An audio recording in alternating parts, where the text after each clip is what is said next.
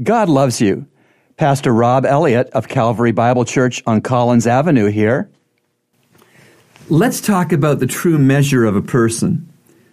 The problem of persons comparing themselves to others to make themselves feel superior is way older than the New Testament times. It's easy, but it's wrong to measure ourselves by ourselves. I'm the best cook, and I can really make a chocolate cake. No one's as good as me in math. I just learned to subtract. Did you see what I just did? Aren't you impressed?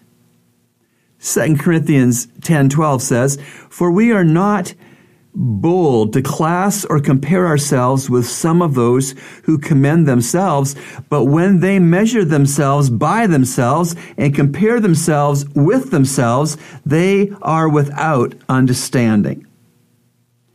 You are not a realistic measurement of yourself as a Christ follower, compare yourself with Jesus. He is truth. Remember, God loves you, and He's proven it with Jesus' cross.